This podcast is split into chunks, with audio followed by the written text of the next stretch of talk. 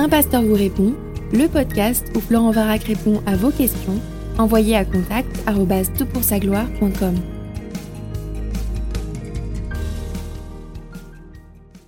La question est posée, Dieu a-t-il créé ce virus qui engendre le Covid-19 Question simple. Comme la réponse risque d'être simple aussi, on peut se poser la question du pourquoi. Fin de la question. Merci de l'avoir posée. Je suis conscient que ce podcast arrive un peu tard, dans le sens où beaucoup de gens ont pris la parole pour dire alors des choses intéressantes, parfois des choses un petit peu moins intéressantes. Il y a beaucoup de théories du complot, il y a beaucoup de, raisonnements un petit peu rapides. Dieu vient juger, Dieu vient faire ça. Il y a beaucoup de gens qui pensent avoir la pensée de Dieu et en fait, ils ne mettent que leur propre pensée qu'ils projettent sur Dieu. Alors j'essaierai de ne pas faire la même chose.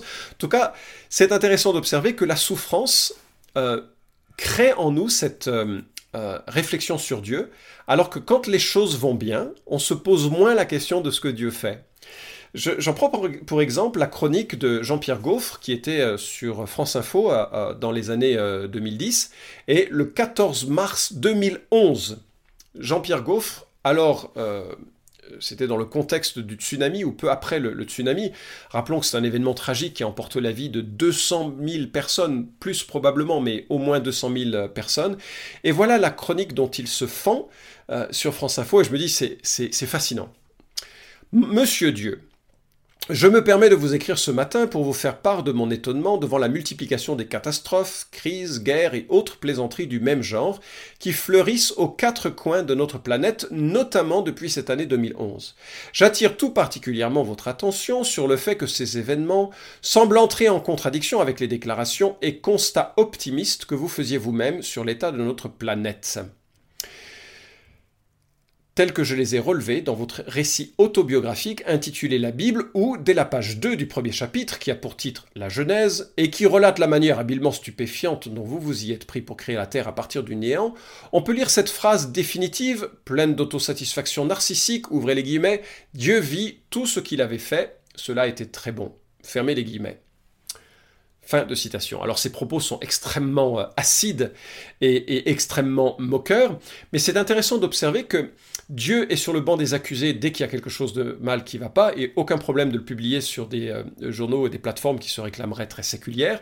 Mais alors, Dieu ne peut pas être sur le podium chaque fois qu'il y a quelque chose de bien, et si jamais un pasteur osait faire une chronique de ce genre à la louange et à la gloire de Dieu, punaise, qu'il se ferait rétamer par euh, euh, la, laïcité euh, qui, prévaut dans notre pays.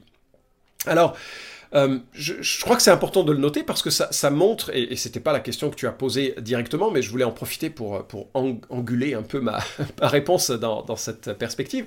Je pense que c'est important parce que ça révèle en fait notre, notre cœur. Parce que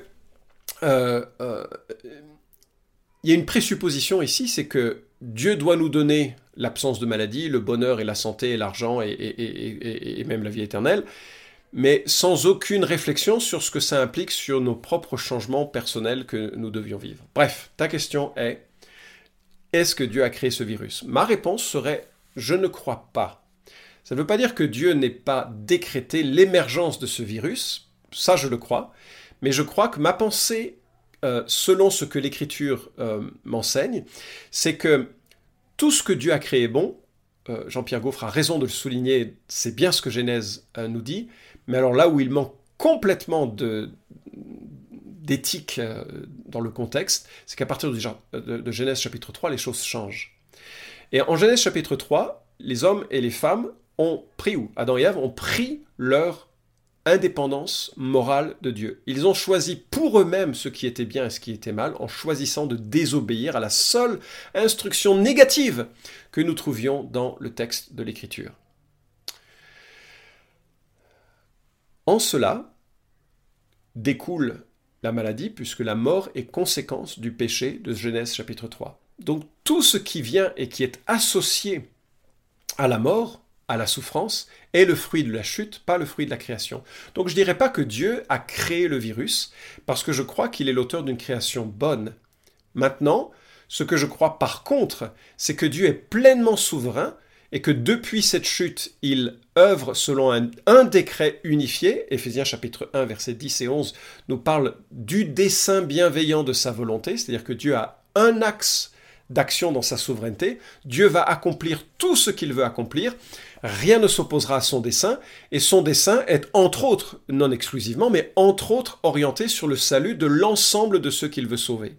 Et Dieu conduit les événements, y compris les événements les plus terribles, comme une pandémie, comme des guerres, comme des tsunamis, comme des éruptions volcaniques, vers l'accomplissement d'un plan grandiose dont on ne connaît pas pleinement les contours et dont la Bible parle parfois comme d'un mystère. Alors, aucune comparaison ne va euh, mais lorsque l'on est responsable d'une armée et que l'on doit mener une guerre, on a des objectifs et il y a des priorités. Et je crois que c'est peut-être une analogie qui peut nous aider à voir que dans la grande stratégie de Dieu, il y a un certain nombre de choses que Dieu veut accomplir et dans lequel le fonctionnement déficient de la terre ou le fonctionnement mauvais des hommes a sa place, sans que pour autant Dieu ne soit responsable de ces méchancetés, puisqu'elles viennent non pas de lui qui agit directement, mais elles viennent d'hommes et de femmes qui agissent selon leur libre arbitre, mais leur libre arbitre est teinté par leur propre péché, et sur une terre qui agit selon sa chute et sa déchéance et cette malédiction qui est donnée à partir de Genèse chapitre 3. Alors revenons sur la notion de virus. Est-ce que Dieu a créé les virus? Alors oui, Dieu a créé les virus. D'ailleurs, Wikipédia, vous voyez que j'ai des références euh, euh, sérieuses et solides. Wikipédia nous dit qu'il y a 5000 espèces de virus qui interagissent avec les humains. 5000 espèces de virus. Et 129 d'entre ces virus sont pathogènes, c'est-à-dire qu'ils génèrent des pathologies, ils génèrent des maladies. Ça veut dire que 2,58% des virus sont un danger pour l'homme et 97,42% sont sans danger pour l'homme, voire nécessaires à la vie. Est-ce que Dieu a créé les virus? Oui. Et la plupart d'entre eux sont bénéfiques et nécessaires pour nos vies. Et puis, il y en a un certain nombre d'entre eux qui sont dangereux. Alors, juste pour euh, euh, votre prochaine réponse au trivial poursuite, sachez que dans une goutte, euh, dans un millilitre d'eau de mer, il y a entre 10 et 100 millions de virus. La prochaine fois que vous buvez la tasse, souvenez-vous de la quantité de virus que vous venez d'absorber à ce moment-là. Voilà. Reprenons cette question dans, cette perspective. Est-ce que Dieu a créé le coronavirus, euh, le, Covid-19 qui génère cette, souffrance et cette situation de, parfois de, décès? Non. Est-ce qu'il l'a autorisé Oui. Est-ce qu'il l'a décrété Oui. Pour moi, c'est très identique. C'est une question d'emphase, mais c'est très identique. Dieu est au contrôle. Pourquoi? Ça, c'est une autre chose. Mais ce que je voudrais observer, c'est que nous devrions avoir 97 émerveillements pour trois surprise ou question au sujet de Dieu. Parce que dans 97% des cas, c'est bénéfique un virus. Et personne ne s'émerveille de euh, l'œuvre de Dieu. Personne ne s'émerveille que quand il se fait une petite coupure sur la peau, il y a des, euh, plus de 13 facteurs qui vont permettre la coagulation et, la et, et plein d'autres événements qui vont permettre la cicatrisation. Ça se fait dans un ordre méticuleux, précis, qui nous répare. C'est une mécanique merveilleuse, magnifique. Personne ne loue Dieu pour ça. Mais dès qu'il y a un virus qui nous fait du mal, ouais, Dieu, c'est vraiment, euh, c'est vraiment inacceptable. Donc, Dieu, dans son décret, permet qu'une partie de sa euh, création, depuis la chute de l'homme, depuis la rébellion des hommes, ne fonctionne pas de façon optimale. Et donc, avec Jean-Pierre Gaufre, je suis d'accord, je peux observer à la fois qu'il y a un axe qui montre la beauté de la création de Dieu. Malheureusement, rarement observé à sa juste valeur, et puis un axe qui montre la dégénérescence de la création de Dieu à cause de la malédiction de l'homme, euh, à cause du péché euh, de l'homme. Alors, maintenant, pourquoi est-ce que Dieu le permet? Alors là, c'est rentrer dans, la, dans les le décret de Dieu. Pourquoi est-ce que Dieu permet certaines choses? Tu, le sais, c'est une question qui est reprise à chaque souffrance. Et, bien sûr, euh, quand on, le, on souffre soi-même, c'est plus une question intellectuelle. Ça devient une question qu'on vit dans ses tripes, dans sa chair, dans, dans, dans, dans ses meurtrissures. Alors, je vais d'abord l'aborder sous l'angle intellectuel. donc si toi tu souffres de, euh, de, de, cette maladie ou d'autres situations de détresse, je voudrais te demander juste un peu de patience parce que je viendrai à cet autre aspect des choses. Mais euh, quand on regarde pourquoi est-ce que Dieu permet? Alors dans l'Ancien Testament, on voit que parfois Dieu envoie des plaies pour juger. Moi, je ne crois pas que ce soit le cas aujourd'hui. Ça viendra dans les temps futurs, je ne crois pas que ce soit le cas aujourd'hui. Parfois, on voit que euh, c'est simplement la réalité de vivre dans un monde déchu et que Dieu veut employer ça comme, et retiens bien ça, à mon sens c'est essentiel, comme une alerte spirituelle. Je pense que c'est la meilleure piste, c'est une alerte spirituelle. Pourquoi? C'est C.S. Lewis qui, dans un livre qui s'intitule The Problem of Pain, le, problème de la souffrance ou de la douleur, je ne sais plus quel est le titre en français, mais au tout début, euh, il nous dit la chose suivante, Dieu nous chuchote dans nos plaisirs, il parle dans notre conscience, mais il crie dans notre douleur. C'est son mégaphone pour réveiller un monde sourd. Et ça va dans le sens de ce que j'ai dit. Hein. Dès qu'on a de la souffrance, les gens disent Ah, où est Dieu? Et on est mortel Mais dès que ça va bien, on se fiche un peu, on profite de la vie simplement. Pourtant, la mauvaise nouvelle, c'est que nous allons tous mourir. La vie est, est une tragédie. Alors, vers quoi nous pointe la souffrance? Elle nous pointe du doigt notre mortalité, notre faiblesse, et elle nous engage à chercher la main que Dieu nous tend. C'est ainsi que Jésus en parle, et je crois que c'est très proche de ce que euh, Louis euh, nous dit. C'est ainsi que Jésus en parle dans Luc chapitre 13. Et il y a des gens qui viennent voir Jésus et, ils lui racontent euh, que Pilate a fait tuer des Galiléens en mélangeant euh, même leur sang au sacrifice qu'il faisait. C'était assez gore. Et Jésus dit, euh, pensez-vous que ces Galiléens ont subi un sort si cruel parce qu'ils étaient de plus grands pécheurs que leurs compatriotes? Non, je vous le dis. Mais si vous, vous ne changez pas, vous périrez tous, vous aussi. Qu'est-ce qu'il dit par là? Il y, a, des hommes qui vont commettre des actes violents, il y a des guerres terribles, il y a des génocides. Et ceux qui les atteignent sont des victimes. Ils ne sont pas des coupables, pas de karma, pas de, euh, de jugement, ce sont des victimes parce que nous vivons dans un monde déchu. Mais Jésus ajoute, mais si vous ne changez pas, c'est-à-dire si vous ne vous repentez pas, vous périrez tout autant. Donc cette violence des autres, ça doit me faire prendre conscience. On a un problème dans le cœur et j'ai besoin de le résoudre. Et j'ai besoin de le résoudre parce que Jésus nous tend une main et peut changer notre cœur. Puis Jésus enchaîne avec euh, non seulement la violence des, hommes, mais au verset 4, il dit, Rappelez-vous ces 18 personnes qui ont été tuées quand euh, la tour de Siloé s'est effondrée sur elles. Croyez-vous qu'elles aient été plus coupables que tous les autres habitants de Jérusalem? Non, je vous le dis, mais vous aussi, si vous ne changez pas, vous périrez tous. Et donc il dit, voilà, vous croyez que les gens qui sont victimes du tsunami, les gens qui sont victimes du coronavirus, les gens qui sont du cancer, de, la guerre, de, enfin, euh, des catastrophes naturelles. Jésus est intelligent. Il prend un, la violence des hommes, l'autre, les catastrophes naturelles. vous croyez que ces gens sont plus coupables que les autres? Absolument pas. Il ne faut pas y voir un jugement personnel. Il ne faut pas y voir une... C'est la vie, la vie dans la détresse humaine, la vie depuis la séparation entre Dieu et les hommes. Mais c'est un signal que nos vies sont fragiles et qu'on a besoin d'une réconciliation avec Dieu. Et, Jésus enchaîne avec une parabole, la parabole d'un figuier qui porte pas de fruits. Est-ce qu'il faut couper cet arbre ou est-ce qu'il faut pas couper cet arbre? Et, Jésus dit à son jardinier non, non, ne, coupe pas cet arbre.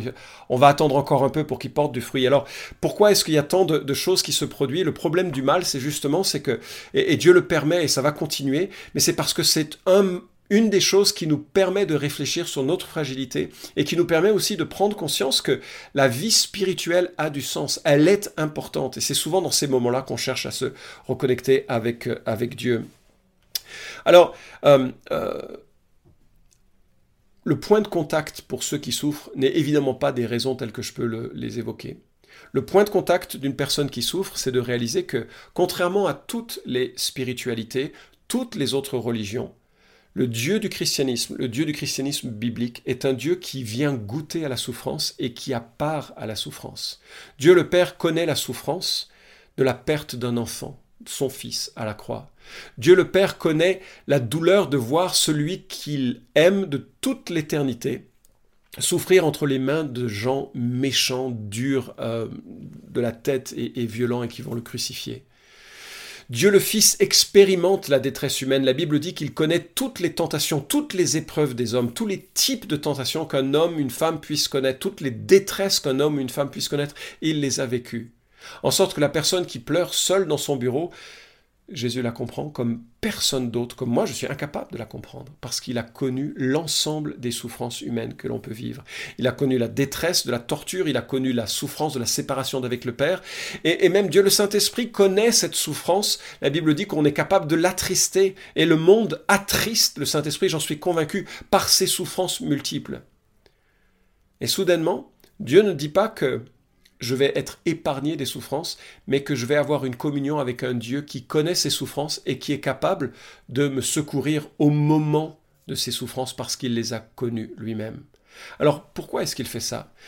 Pourquoi il a connu ces souffrances? Ben, Il a connu ces souffrances pour pouvoir nous offrir une vie avec lui. Il meurt à la croix pour nos péchés et il donne, il confie euh, cette, cette grâce, ce pardon à tous ceux et toutes celles qui diraient mais oui, j'ai besoin de ça. Mon problème, c'est pas la souffrance des autres. Mon problème, il est dans mon cœur. Et cette souffrance que je vois autour de moi ou que j'expérimente, elle me rappelle ma finitude, elle me rappelle mon besoin de, de changer radicalement de vie, de chercher une communion avec lui et, de euh, et, de comprendre que la vie, elle est temporaire. Et quand tout va bien, j'ai l'impression que je vis une vie de rêve, mais je vais quand même vers la mort. Et la Bible nous montre que c'est une mort éternelle, c'est une séparation éternelle qui attend l'être humain.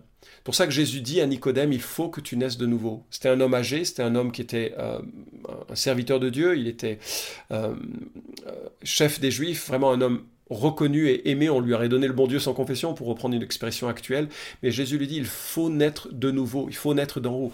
Un, être humain qui ne garde qu'une vie terrestre, il est destiné à une vie séparée de Dieu pour toujours. Pourtant, s'il naît de nouveau, s'il naît d'en haut, si Dieu vient envahir sa vie, il est de nouveau connecté enfin par rapport à l'histoire humaine, il est connecté à Dieu et il est sauvé. Et la souffrance, Dieu l'utilise justement pour nous rappeler notre fragilité et notre besoin de, euh, de relationnel avec Dieu. L'apôtre Jean dit la chose suivante. Voici ce témoignage, Dieu nous a donné la vie éternelle, et cette vie est en son Fils. Celui qui a le Fils de Dieu a la vie, celui qui n'a pas le Fils de Dieu n'a pas la vie. Et toutes les souffrances qui existent sont là pour nous rappeler cette réalité et ce besoin de, euh, de connexion.